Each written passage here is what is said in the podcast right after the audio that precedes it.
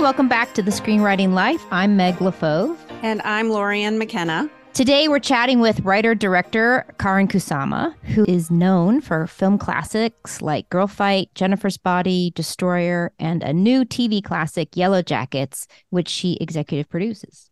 Karyn's work is celebrated for its thoroughly subversive approach with feminist themes across multiple genres. We can't wait to chat with Karyn about her incredible career. But before we jump in, we'd love to discuss our week or what we like to call adventures in screenwriting. So, first, welcome to the show, Karyn. Welcome. Thank you so much. Hi, guys. This is so fun. Awesome. And uh, we'll we'll start off. I'll start off my week this week. Normally, Lauren goes first, but I'm going to go first because I don't have much to say. Because basically, my week is it's really hard to create boundaries well, first of all, for me about anything, but especially around my creative life. Um, and I was using that as an excuse. And it is an excuse, and it's a valid excuse to do all the chores and all the stuff that I did. I'm just coming off of a huge show that I worked on.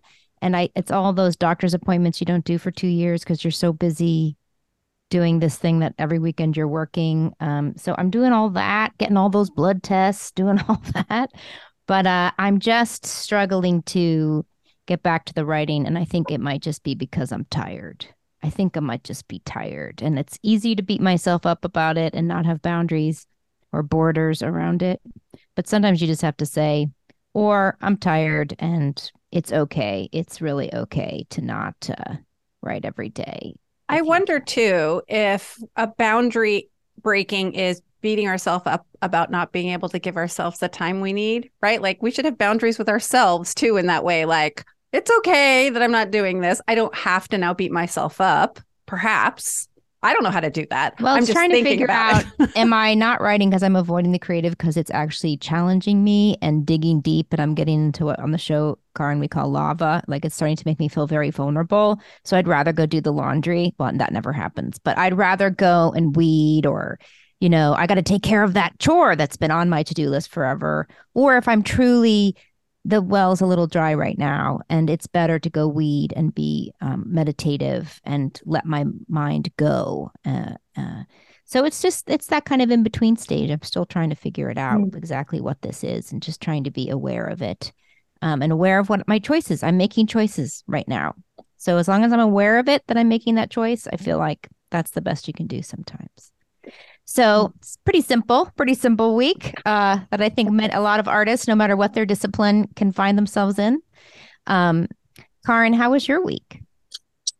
My week was actually pretty good. It's a it's a, a looking backwards kind of week. Um, I have been asked to uh, have my first film, Girlfight, uh, become a Criterion edition.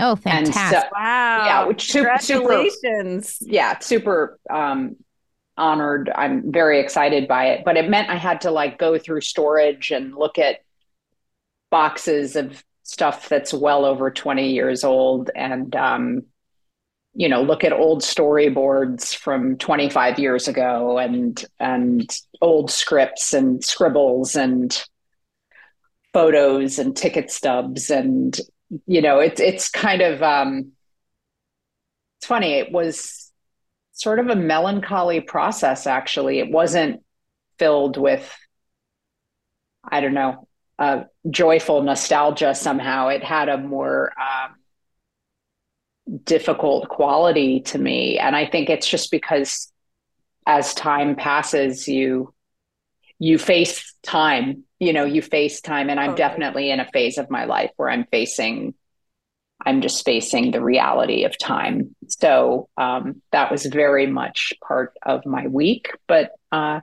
necessary and instructive Karyn, can I quickly ask? I'm a huge like film preservation kind of criterion mm. nerd. Mm did you save all of this? Did you have to like go to an old production office? Like where were all these old materials around the movie? Um, well, I'm still finding them. Um, in fact, there was a kind of hair raising several days where I couldn't find the negative um because it was a film I shot on film. I, I my first three films were shot on film.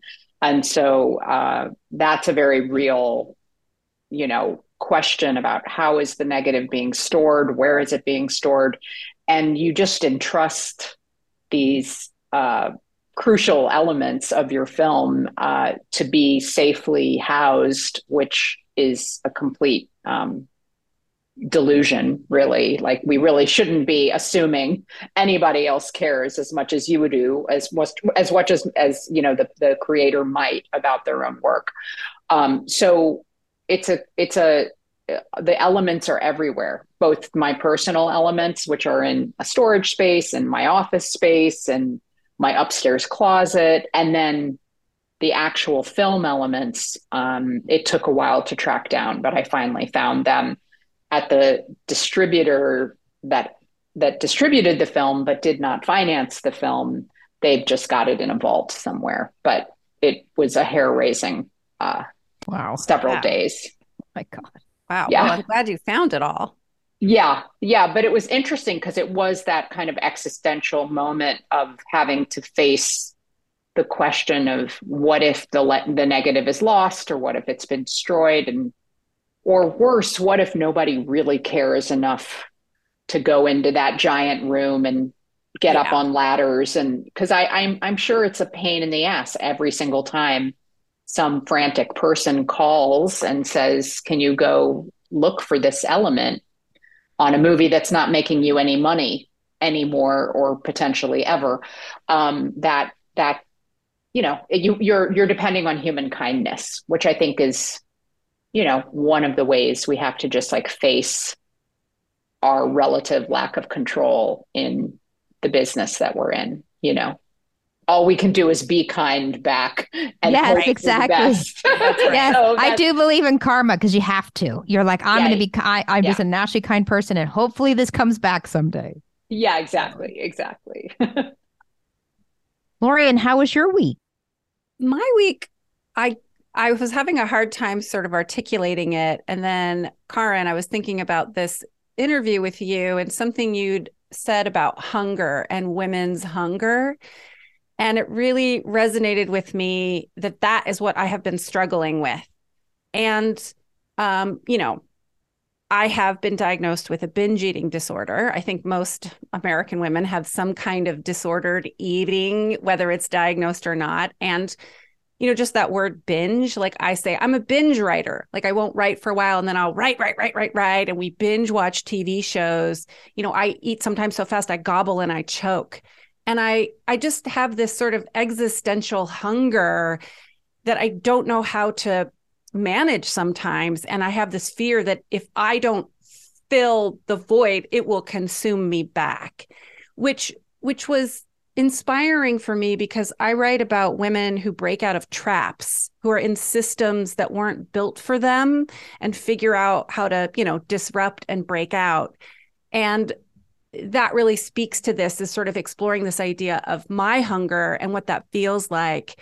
And you know being trapped in that like i have to eat in order to quiet the hunger or it will consume me back which is a trap right? So just trying to get at what my lava is and where my pain is. Like I feel really sad when I'm talking about this right now because I know that behind the hunger is deep sadness. And yes, I have a therapist and I will be talking about her with her about this, but just, you know, as a creative person, sort of being reignited with what I want to talk about. So, but it really was your your commentary about women's hunger that started me thinking more thoughtfully about this and not just operating like from an emotional point of view, like rage on the page. But if I can approach it from like the 30,000 foot view as well as the rage and find the management between those places, never balance, right? That's not a real thing. But like just managing that. Uh, so thank you for that. And mm. I'm just really excited to talk to you a little bit more about that and what your discoveries mm. are.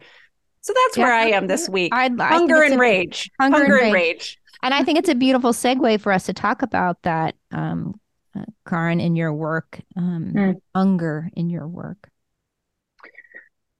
I mean, it's interesting because uh, over the years, I've started to identify more of my themes and more of my overriding or elemental interests. Um, and I mean, certainly I know that in the context of Yellowjackets, where as a television show, we always knew we were going to be looking at two sets of characters, but trying to uh, imagine that it's actually one continuous thread, right? Um, and what relates them on a on a literal and narrative level is is this concept of of their abandonment to the wilderness, their possible starvation, um, and what they were driven to do to to survive. All of those questions, and then of course, how does that refract or continue to impact the adult lives of those characters? Um, and so, I, in that regard, I was thinking a lot about the notion of of hunger, ambition, a sense of expansive selfhood, I want to say. Um, but I would say in my work generally, the overriding principle is presence in one's own body, this concept of occupying one's own body. And um, that was a huge question in my first film. What does it mean to to live in your own body? And I recognize now that that's something that continues in my work. Um, and in some ways, hunger is sort of um, a subset of that experience because it's a, a, a, a reminder of aliveness or you know sort of um, it's it's it's pressing a go button that you must be alive to feel hunger right and of course, the flip of that, that's also interesting to explore, particularly among women, though I don't think it's only a problem among women, is the question of starvation and self negation and what does it mean to annihilate the self. And so I think about those things kind of a lot, but in very literal terms. you know, like, am I here? Do I feel like I exist? And by saying I exist, does that give me agency or meaning in my own life by just acknowledging my selfhood, you know, and my physical self. So um, that's sort of a big theme for me. So and, and then meandering, kind of, a meandering. No, you're answer. not. No, no, it's a beautiful answer. That, it's in, it uh, speaks to me so much, like the choices I see some of my characters having to make. You know, self-sacrifice or identity is like a huge theme in my work. Um, yeah, because so, yeah. what's weaving within that too, in, in a lot of your work is, you know, you said ambition, like power. Like, what is our power?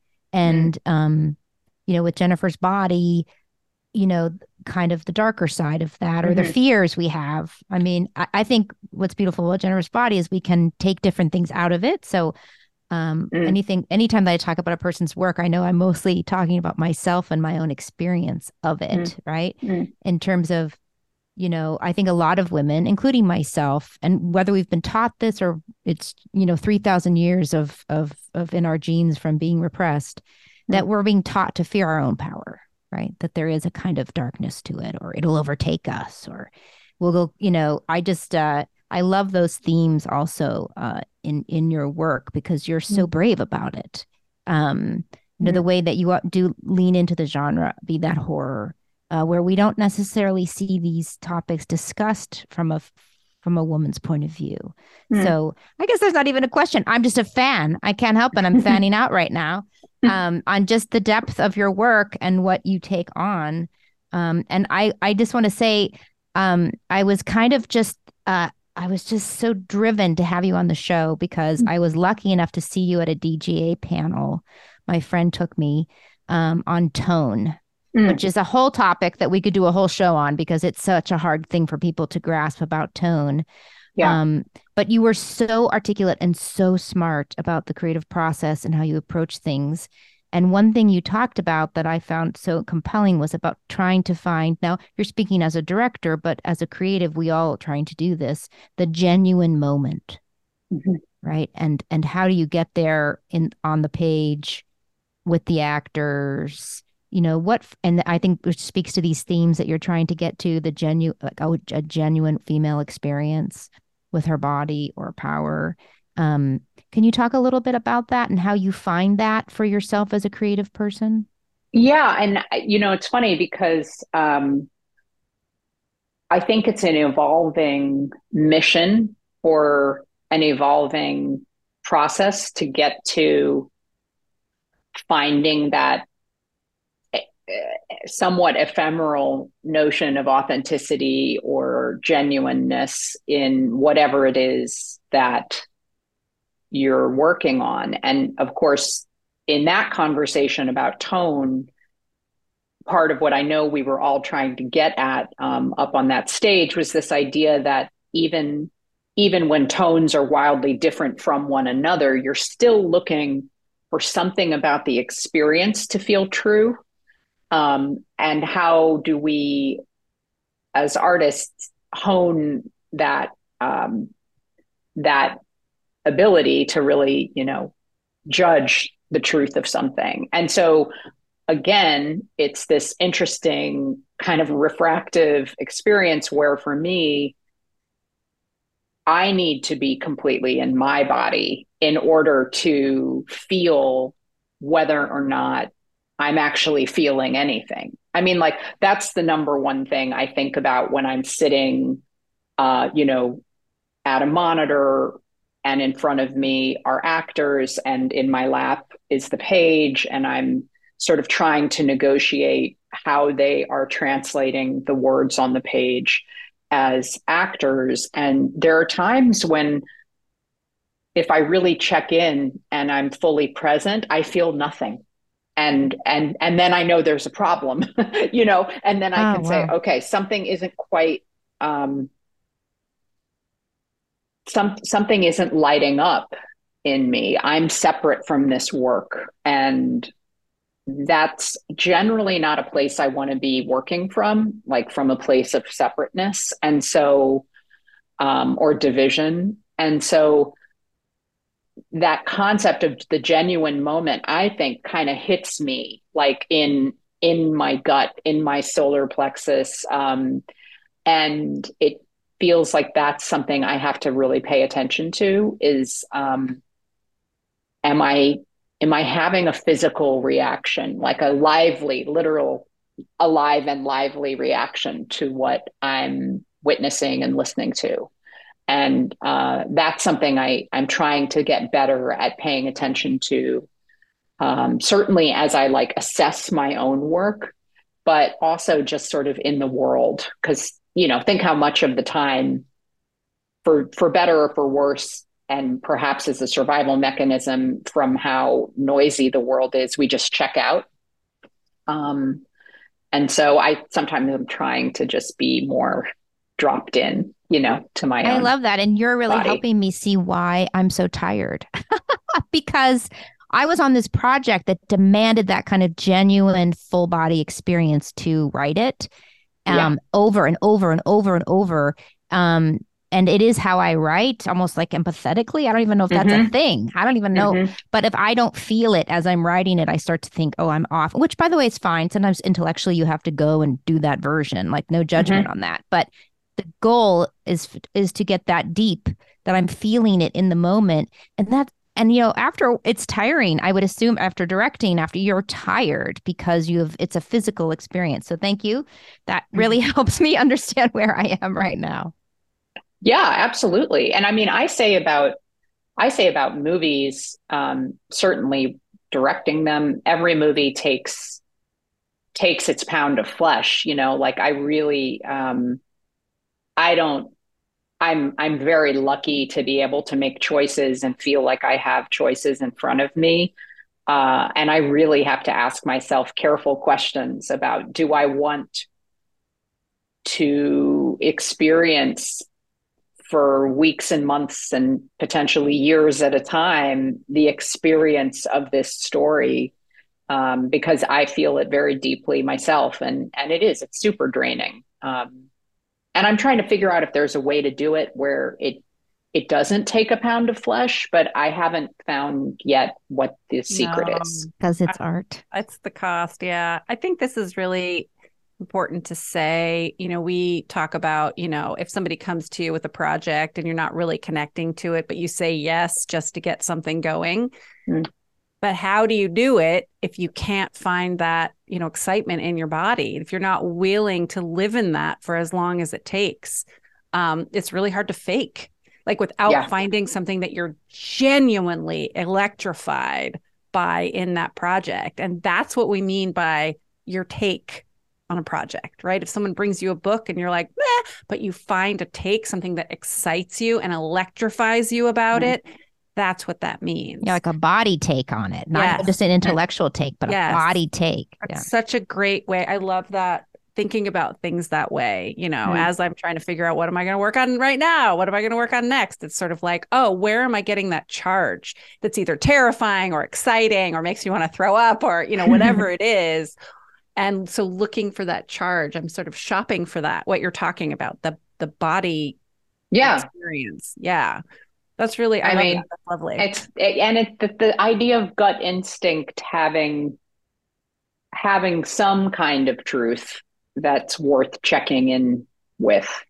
I think that's some of what we're talking about too. Absolutely. And then you also, something else you said on that panel, I, th- I think is this now taken into action um, that you in the middle of all of this, you're also trying to stay open to surprise and to not know. Yeah. Um, and you meant you said that as a self investment, which I just blew my mind. I was just like, that's amazing because we usually think of surprise or not knowing as bad. Like, mm-hmm. oh my God, something's wrong with me. I don't know. I don't know. You know, I, I again, my, perhaps I'm talking mostly about myself, but um, I'd let you know. Can you talk a little bit about that in terms of your process that you're actually trying to cultivate that surprise and not knowing? Well, I think it's a little bit of a it, it's a little bit of a of a of a cultural delusion or an overemphasis on on um, control. Because i was going to say knowledge and wisdom i'm all for it. Like i i believe in knowledge i believe in wisdom i believe you can can gather and accrue both uh, particularly over time with experience. Um, but I think a lot of the time when we want the answer to something, we want control over a situation that we don't have control over. And m- most of what I find I'm doing as a director is facing the areas in which I don't have control, the areas in which I need to distill the meaning of something even further because I don't control the resources that I have over the thing I'm trying to do. And so the one area that I think is important because so many gems emerge out of letting go of the notion of control is to be curious and to sort of uh, almost relinquish a sense of mastery over a situation so that perhaps a new path emerges, a new choice from an actor, a new story interpretation I hadn't considered before, a new way to see something imagistically that's as bracing or pure as the thing I had hoped to do before, but was just told I can't do. You know, like there's so many day to day, moment to moment, um, you know, slaps in the face or getting, you know, cold water poured on you. And so I think curiosity keeps that uh, like an open door as opposed to feeling like stuff is just shutting in your face. And um and that way i don't feel the toll of it as so exhausting in the moment. Doesn't mean over time it's not exhausting it is but that's the that's the idea. And i think that beautifully applies to writing. There's many a time that you're writing a scene and you're starting to feel it's not authentic. I don't feel this in my body. And you can start slamming mm-hmm. doors out of panic, right? Like, then I guess I'm stuck. And this whole thing, we should mm-hmm. throw it away versus, okay, curious. It's not working. Why? Why? Yeah. Where's, what, do I like anything in here? Like just to start asking questions. Yeah. And, and I, I, I write because I love when the new path appears. And to mm. me it's like almost an, a conversation with the universe because i don't would never have gotten to that path if i hadn't written this shitty version and had this you know this thing put upon me that I have to do it right now, or whatever limitation in a weird way, mm. it creates this whole new, uh, better thing that you couldn't have imagined this morning when you woke up. But because you went through this, there it is. And it sounds very much like what you're talking on on set, like the actress bringing you something. Be curious. It's going to create right here in front of you. Uh, mm-hmm. I just think it's so beautiful. It's funny. Uh, my one of my mentors when I was a young writer and young, still completely inexperienced director, I worked for a filmmaker named John Sayles for many years. And oh boy, John Sayles. He, yeah, so he read my first drafts of Girlfight, and they were so bad. I mean, really like pretty painful paint by numbers. Um, which you just oh. had to dig up, right, and reread. Yeah, yeah, exactly, exactly. Well, so you really so, and, know how they were written now. totally, totally. And there was a kind of um, almost like a placeholder quality to the writing in which it was like I I I was saying this person will get filled in and become human eventually. This relationship will be better understood by me eventually. But right now, it's like I'm just sort of, um, you know, making a blueprint for a really, really ugly building. And John so generously read one of those early drafts. And first of all, he didn't attack it outright, which totally could have happened and I would have expected. But instead, he said, I really feel like I could see the story here. I could see it. And I think an exercise that would be useful for you is to think of every single character that you're putting in this script just what would their story be? If if the emphasis were on them how would they be a full character? How would they be a fully realized human? And it was so interesting because he wasn't asking me to make anyone a bigger character or give them more to do. It was more just be with these characters more fully and more freely and don't give anyone short shrift. And that exercise of just really sort of having to think and feel as some of the characters might. I mean, it sounds so simple, but for me, at, as a young artist at the time, it really kind of blew my mind because it gave me permission mm-hmm. to be curious. Um, yes, it's a good reminder at any type type of project at any point in your career. Sure. Like if something's not working, like, wait a minute, why why is this character sort of running around bumping into walls? Like what do they want? Where are they coming from? Um, one thing I wanted to ask you about curiosity and sort of being open to new ideas, the discipline it takes to just do one at a time. Right. Mm-hmm. I do this when I when I sort of go, I have a little guided visualization process I do to go meet my mm-hmm. character where they are and like sort of let them take me where they're going to take me and i can get a little overwhelmed at first like all these different doorways in the hallway which one should we go in but i have to remember one at a time mm-hmm. right? And eventually I'll find the one that feels true. But mm-hmm. it takes a lot of discipline to pick.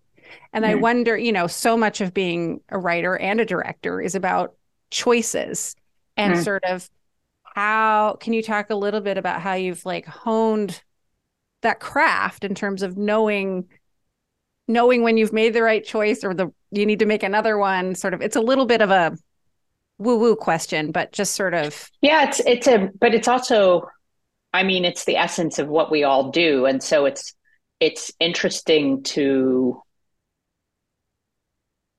to reflect on it and really ask myself how I've arrived at a place where I'm open to trusting my own decision making apparatus. Um, and and I think some of that has to do with I mean to kind of get woo woo right back at you like it's it's a little bit about claiming um claiming the space or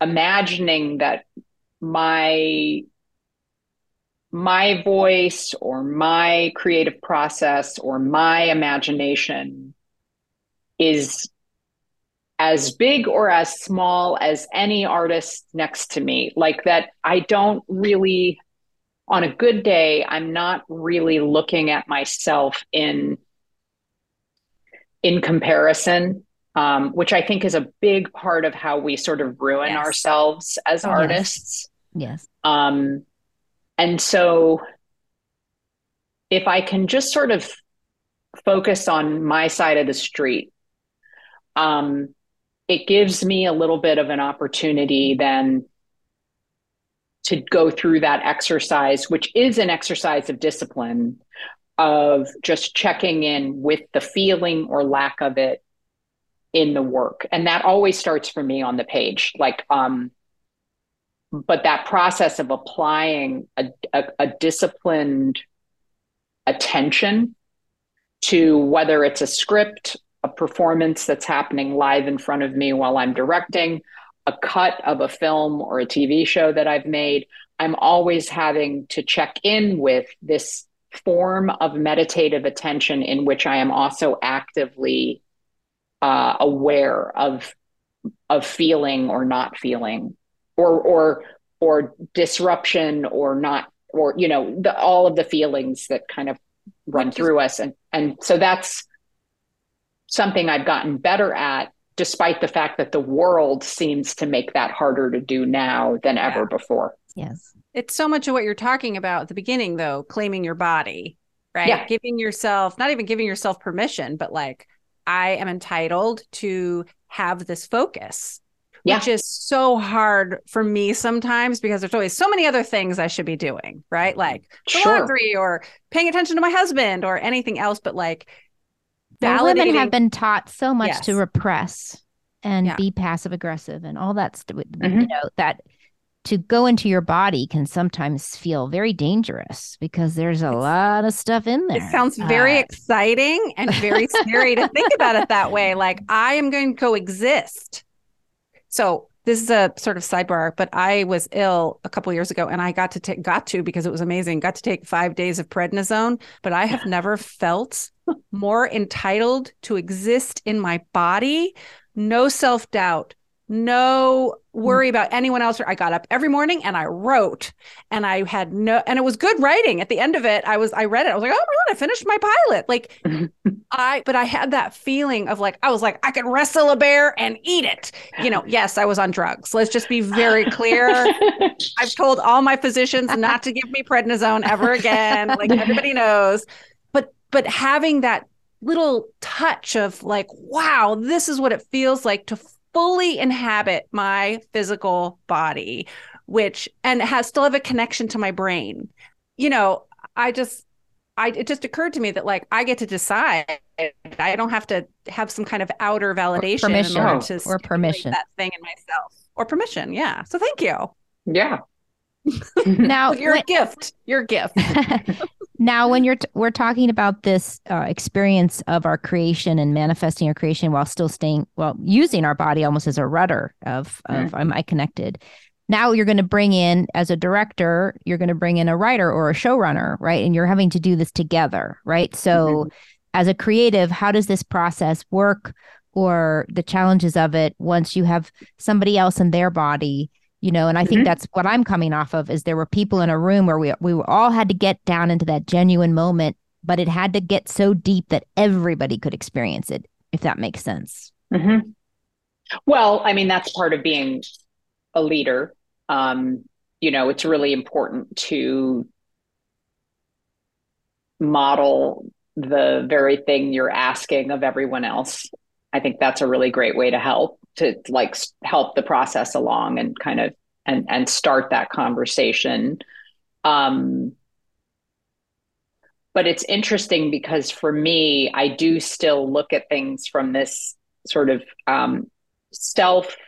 I start really small and I just like to claim it as really small. Like I'm not trying to say by being the director, my voice takes over in a way anyone else's, except when I'm writing, when I'm working with a writer, I read the script like it's this living document and I go through the exercise of turning off my phone and and reading in one uninterrupted pass where I make notes almost as if I'm doing like um a figure drawing class, I'm making notes as I'm reading about whether or not I'm feeling something.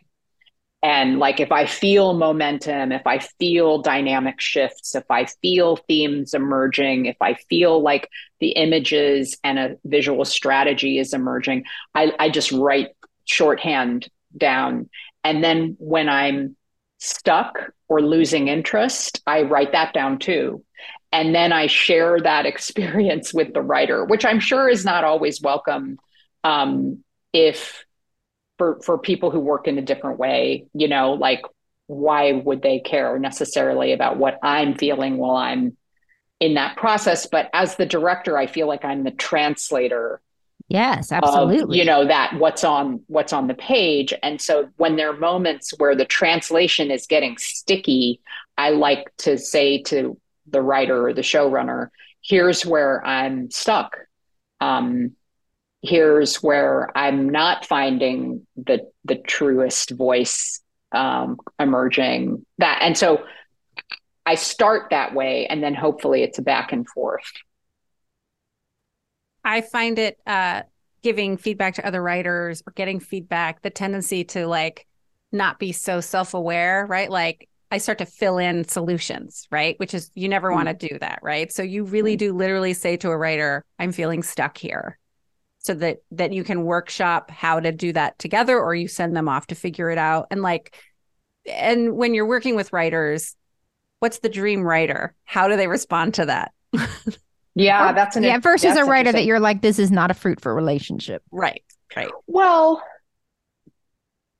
i mean I, I should back up and say that you know like three of the movies i've made i've made with my husband and his writing partner. So we work and they're the best writers to work trio. with hands they're, down, right? Full I mean, stop. the best. They're they're pretty great. Phil Phil Hay and Matt Manfredi, they're great people. Um, obviously, one of them is incredibly great because he's my husband.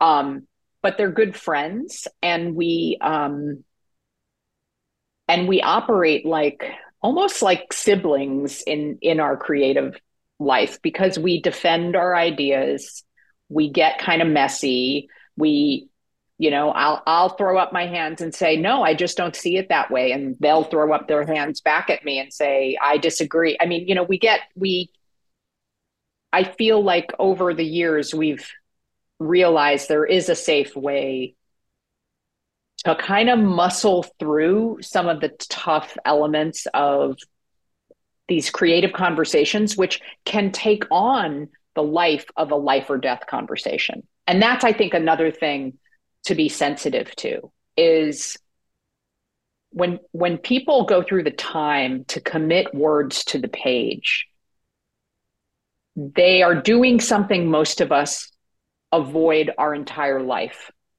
doing what? No. So well, but I mean, you know what I mean? Kidding. It's like it's I'm kidding, right. It's so yeah. okay. So it's like it's so in the same way that being an actor is so hard to do. Being a writer is so hard to do. And if you commit yourself to it, as Phil and Matt do, as you all do, it's like you're joining a, a, nunnery or a monkhood or like it's it's a it's a it's a hard life. You know it's a hard life. And i'm very sensitive actually to the rage directed at writers because it's like we resent the power they have we it, it's almost like writers to me is a great stand-in for women generally. Like we resent the power of creation so deeply. We're so afraid of it. We're so threatened by it. And so the first people in the process of filmmaking that routinely get shat upon are the writers. I mean and it's just a it's a shock to see how it happens every single or, how frequently it happens. So I'm very like sensitive to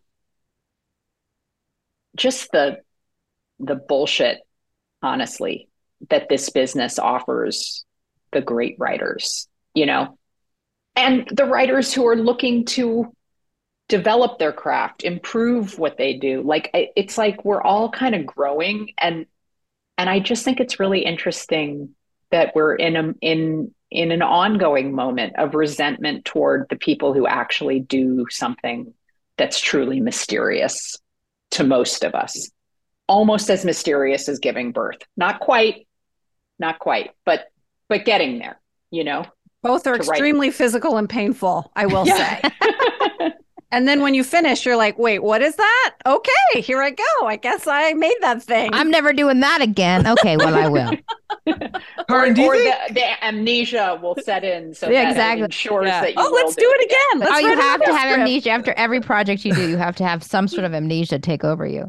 Yes, do exactly. You think- Karyn, the fact that you wrote your first feature is part of the reason you have such a empathetic and supportive view towards writers because sometimes I feel like writers who haven't been through the grind of the eighth draft after notes might not have the same level of awareness of how fucking hard it mm-hmm. is. Pardon my French, but yeah. I'd be curious if that weighs in. Oh my God. I mean, writing Girlfight was so humbling, even after it went well.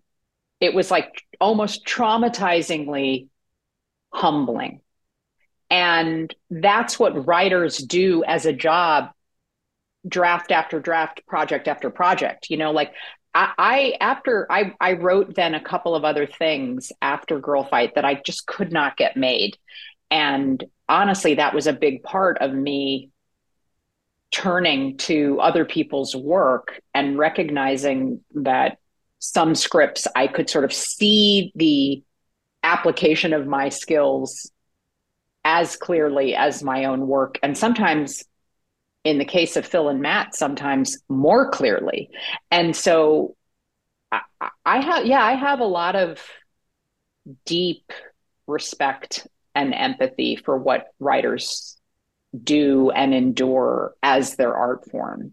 Um, and yeah, having done it myself, it's, it's, I mean, the loneliness of that job is intense. And I remember being a young filmmaker right after making my first film that I had written, and everyone saying, Well, how did you do it? You know, how did you, you know, I, and I was trying to answer like, I needed to survive. I was I was doing any job I could to live. I was painting houses. I was working in restaurants. I was babysitting and I was getting up at five in the morning to write for two hours before I did all of that because writing wasn't paying me. So, I mean, I was very in touch with the uh, the the trial of it, and still am. I don't know how people do it. I don't know how writers do it, to be honest. As I stare at all of you, um, you know what I mean. like I, I, actually, I don't. don't I look bright eyed and happy. it's it's just it's it's um. There there there is some thread of masochism in it, but I also relate to it, sympathize with it, and want to work alongside it a lot. And when you're working with actors, right? So another mm-hmm. creative being in front of you, um, do you have any thoughts or tips to people? Because I'm sure some of our uh, writers listening are also directors mm-hmm. to getting that authentic performance or to working with the actor in that moment or in rehearsal? You know, what is your approach to the to the actor? Uh, well, obviously, everybody um, there. It's not a one size fits all, and it's important to kind of. So any any advice I offer should be taken with that grain of salt because um, it's there are some actors who show up with a with a very highly developed sense of what they want to do with a role. And you've presumably hired them because you want that that level of preparation and that level of uh, skill and craft applied to the work without a lot of conversation. Um, but i do feel like what is really important when you're working with actors and you're not feeling the truth of the thing. I just feel like I like to to strip everything down. And um, an actor who I worked with said to me, that he has been so thankful that at some point my direction was let's just hear you say the words. I, I don't like let's not even let's not weight it or freight it with meaning. Just say the words. Let's start to hear what the words sound like. And then we can start to break down intent and emphasis. But let's just hear it, you know? And so, on the one hand, I hope what that does is allow actors to give themselves a little bit of a break, but also to respect what's on the page enough to just um, start getting nimble with with what the words are and kind of treating them as these interesting breadcrumbs that help form that that character. So I like to kind of not charge it filled with meaning at the beginning and see what happens. I mean, I don't know if you guys experience this, but sometimes it's like it's at the table read when an actor is sort of throwing stuff away where you're like, okay, there, okay, we're getting to the truth of something there because they don't feel all the eyes on them. And it's when all the eyes are on that suddenly things get like sort of loaded up with like too many ornamental flourishes. And sometimes you just need to simplify, you know? And so I say that a lot too. Let's do a pass where we just simplify and see where that takes us. What do you find creatively? Like, do you have any subconscious things that sneak into your work that you don't actually notice until someone points it out to you? Like, I know you're a director and you're very intentional, but I, I, you know, I'm a writer, I'm intentional, but sometimes I'll write something and someone will say, oh, this connects to this and this connects to this. And mm-hmm. I'm like, what? I didn't do that on purpose. Um, it's not a trick question. I'm just curious. no. That's an interesting question. I mean, I am very much a. Um, do you remember there's there was a Pauline Kael book of criticism called Kiss Kiss Bang Bang. Yes. Um, mm-hmm. I think it was her first book of criticism, maybe, and it was just meant to to refer to the Italian tradition of love stories and shoot 'em ups, right? And I definitely think there's a part of me that is looking at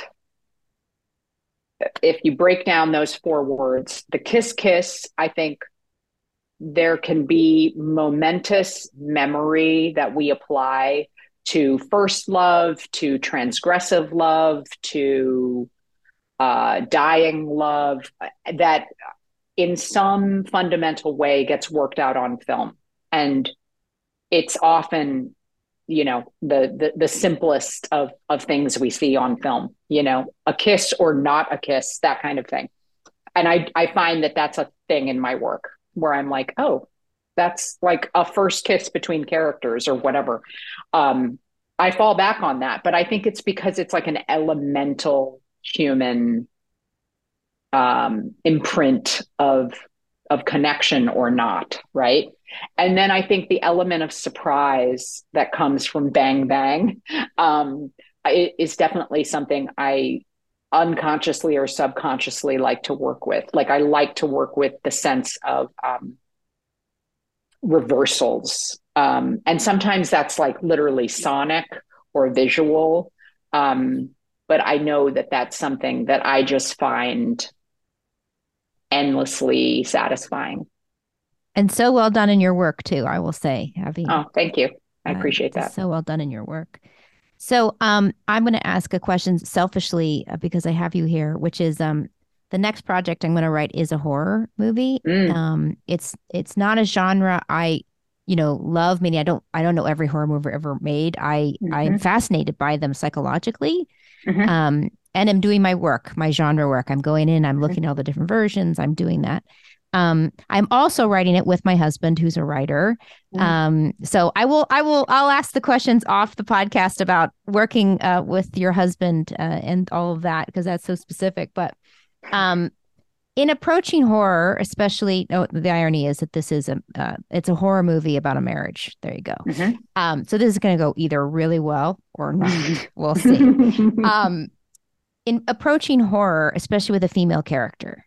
Um, mm-hmm I I feel a lot of appropriate um, attention needs to be paid to that the female experience of horror because Mhm. so much of the tradition is the male experience of it and often the women are the victims of it um, do you have any advice to our horror writers in the audience about the genre how you approach it how you have approached it in the past the pitfalls you might have uh, Mhm, accidentally stepped into and had to mhm. pivot um blind spots anything?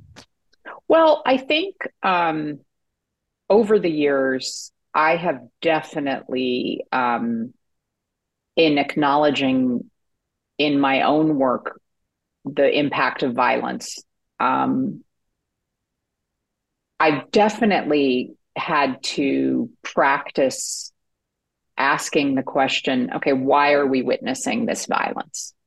Toward what end? For what reason?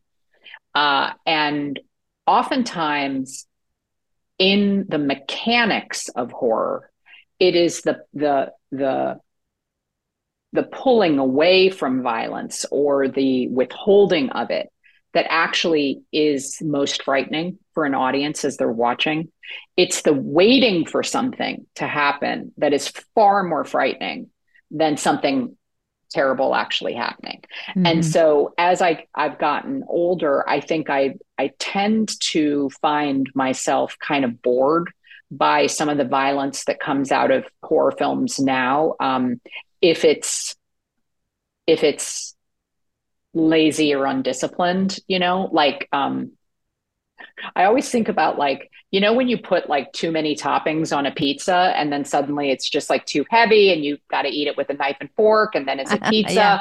Like it's kind of like that's what a horror movie can be, you know, like how can you find the scares that come out of the uncanny, that come out of miscommunication, out of bafflement, out of the mysterious, the unexplainable. Those, I think, are much more frightening threads in horror that then justify the conscious and intentional application of violence, you know, within the story.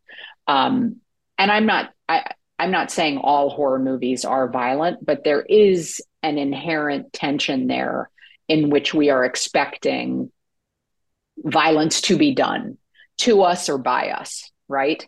And so I'm always now more interested in what leads up to those events and then really trying to uh, be certain that those events um, are as interesting as everything that comes before it. Does that make sense? Absolutely very very articulate and helpful I was thinking about the movie Misery while you were talking, Mhm, right? Just the threat of that sledgehammer. I mean, when I saw that movie, the woman in front of me literally jumped up into my lap, like jumped up over the. and I was like, ooh, I'm not sure how I feel about this experience. it was very scary, but I loved it. Yeah. Yeah. I think there is such an opportunity in horror to talk about the, our, our the human condition uh, in terms of those darker urges or the uh, or just how we project onto it. You know what what is I I would think, and I'm going to find out that it's important to know as a creator writer why is this in the movie for the character versus just random you know Right. scares which i'm sure will be lots of notes of you know more scares or whatever. But you know to me it's always so important like well why does she need to have that particular scare? Like why is that scary to her and therefore to us? I don't know. Is that a conversation you've had in terms of why you're putting it in the show or the or the movie? Yeah, that's interesting. I mean, I think, you know, you're getting to something about, you know, empathy with and for your, for instance, your main character, right? So, I mean, I think in a very complicated way, uh, you know, a classic of the genre is something like Rosemary's Baby, in which we're very much uh, centered on Rosemary Woodhouse's experience, though we're also witnessing this cruel dismissal of her um, as a character. And the film can ask the question sort of is she is she worthy of centrality in this story right? We could be asking the question is the movie gaslighting her not just the world depicted around her and i think the brilliance of the film is you realize the movie isn't gaslighting her. The world is. We are seeing how that is happening. And she is horribly vindicated uh, and victimized by that you know suspicion that something terrible is happening right? And so all of that terror to me comes out of caring about her even though we're witnessing the ways the world around her doesn't care about her or take her seriously or you know and so it's an interesting question about um, how to be empathetic without um, kind of laying all your cards out on the table. Right. And and how to create a situation in which a female character might be victimized and mm-hmm. yet her power base is not just victimization absolutely and i think a lot absolutely. of writers men and women get this mixed up that oh, feeling, yeah. like feeling sorry for somebody is not the same as connecting to them as a character right or victim power Absolutely. victim power is limited again i'm not saying a character cannot be victimized in a movie that's not what i'm talking about people are victimized it's just our interest is in how they respond correct? Like that's yes. their agency in that or where they're going to find a piece of agency or right right? I mean oh for sure. And i mean i think it's funny because you know this kind of relates to all the conversation that that happens around Yellowjackets in which there's this idea that sort of trauma is its own narrative engine. Um, and i'm not actually i don't think that's what the show is attempting to work out I, I do think it's interesting how much people glom onto that idea of the show but I hope what the show is getting at is we are so much more, we are even more interesting than our trauma. You know, we are, or or the capacity is there for us to be more interesting than just the worst thing that ever happened to us. And so that's something I think horror can really explore in an interesting way. Um, and also, of course, I mean, as it relates to women, and it gets tricky because I think there's definitely threads of horror that are expressing so much male terror of powerful women. But horror is typically a space where the monstrous is something we explore because it's, you know, repressed generally in society. And so there's a part of us that loves a monstrous woman. I know I do. And that's because I want room to be, feel, imagine my own monstrousness without somehow feeling aberrant or completely deformed, you know? Um, that is so such it's also powerful. About- it's so powerful what you just said. I hope everybody rewinds the podcast and listen to that again. Okay. That's nice. Which but, is why I like room, you know. It's That's why I making- liked and hated Misery with Kathy Bates, right? Like I yes. could see myself in that spot, in that place, but also, oh my God, I hope I doesn't get that bad. But also like that's that could be a thing, right? I, I just that that some a woman could do that. I think that was I mean, I I think that was the first time I saw something like that, that a woman could be the bad guy and so oh, powerfully yeah. and so manipulative, manipulate. You guys know what I'm trying to say. I do. I'm very articulate. Welcome to the show. Uh, but like that for me was uh, really exciting at the time. Uh, yeah. I, yeah. I mean, women, women, we, we definitely want and need space in the culture to be villains. Um, I mean, I think you know there that we have fewer to choose from but it's like you know medea's no slouch medusa's no slouch lady macbeth no slouch like these are interesting people who are you maybe you argue are kind of shaped by the culture, but hopefully that's the conversation we're having about all villains, right? And obviously, I hope that we have room for all different versions of ourselves as humans that might act like villainous one day and heroic the next. I mean, Right, because traditionally, we if we're villainous or powerful, you're going to get burned at the stake. Like either way, you, either direction you go, you're going to get burned at the stake.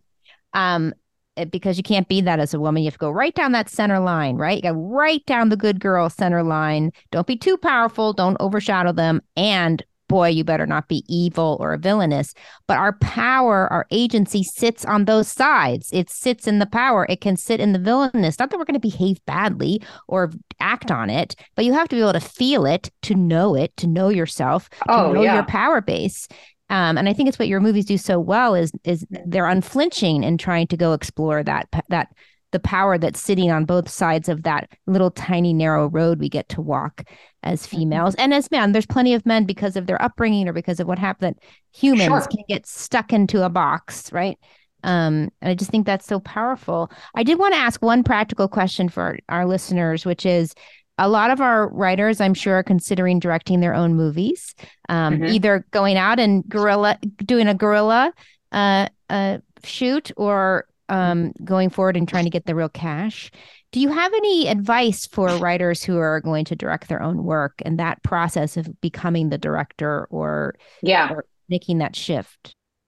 Well, it's almost like um, the the painstaking process and the attentive process toward writing the screenplay is its own its own exercise to you know adhere to and respect while you're in it and then when you're directing it's almost like all of that has to go out the window and you have to now start not looking at the words on the page but really looking at the life in front of you, the words being spoken by real humans in spaces that are presumably meant to feel like real places. And so, what are you feeling? Is it working? And I think it can be really hard, I would think, if you're also the writer of your own material to check in with that and hone that skill because it's kind of like a letting go of everything you worked so hard to achieve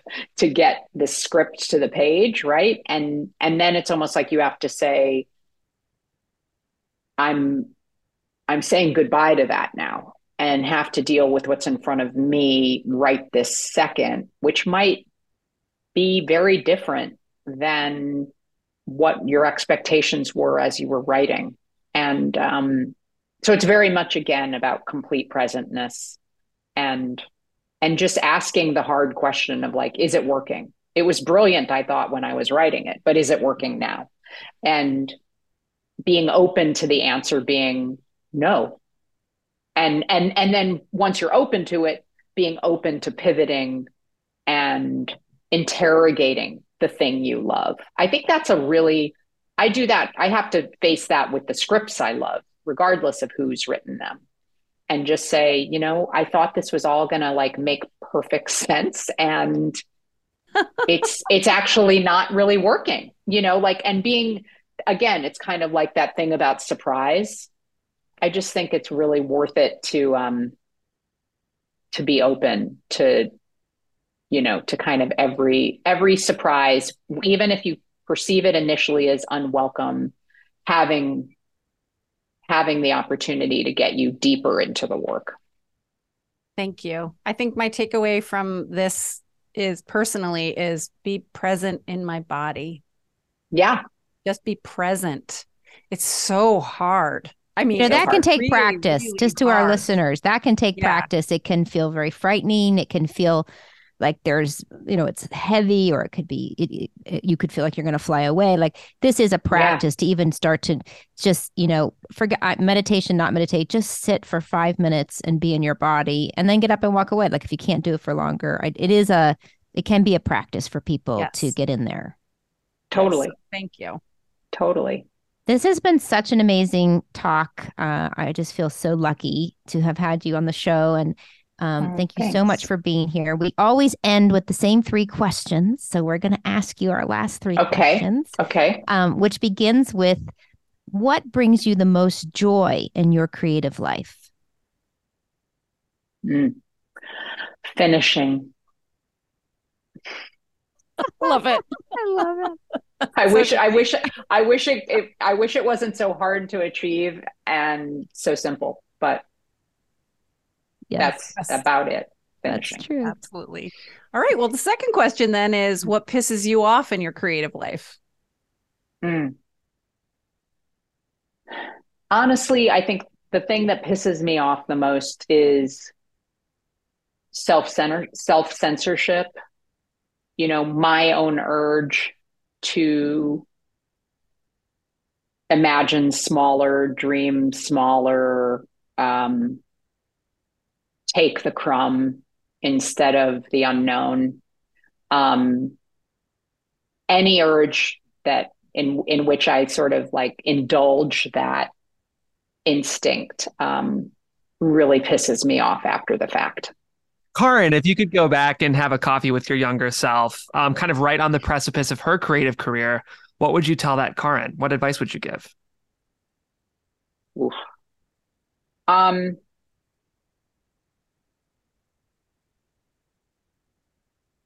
you're great the way you are. Like I, you know, like I think I'm still needing to give that advice to myself now. And it strikes me that it's something I wish I had understood I needed then.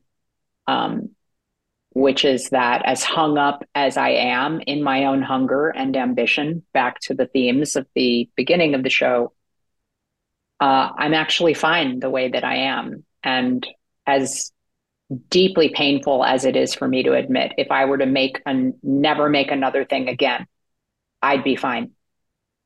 It would be okay. I would be okay. And so you would be okay. You would be I so right. So I mean, but I don't I as somebody who fundamentally doesn't believe that, I wish I'd heard some version of encouragement in the other direction much, much earlier. That's my answer. It's a great Beautiful. answer, and it's very powerful for our female listeners to hear. You're allowed to be hungry, and you're allowed to want, and you're allowed to be ambitious. For sure. We are allowed, and you're great when you do that. That's where your power is, ladies. That's when you're great. Um, so, this has been so amazing. Um, just ah, thank you so much. Thank It's you. been amazing, Oh, Karyn. Thank you so thanks. much. It's been a real pleasure. I now that I see all your faces, I hope I will see them again in another context. Oh, we'd love that. Maybe we'll see you on the line. Oh yeah, I actually plan to go this week. So awesome. So remember, in the meantime, keep writing, and you are not alone.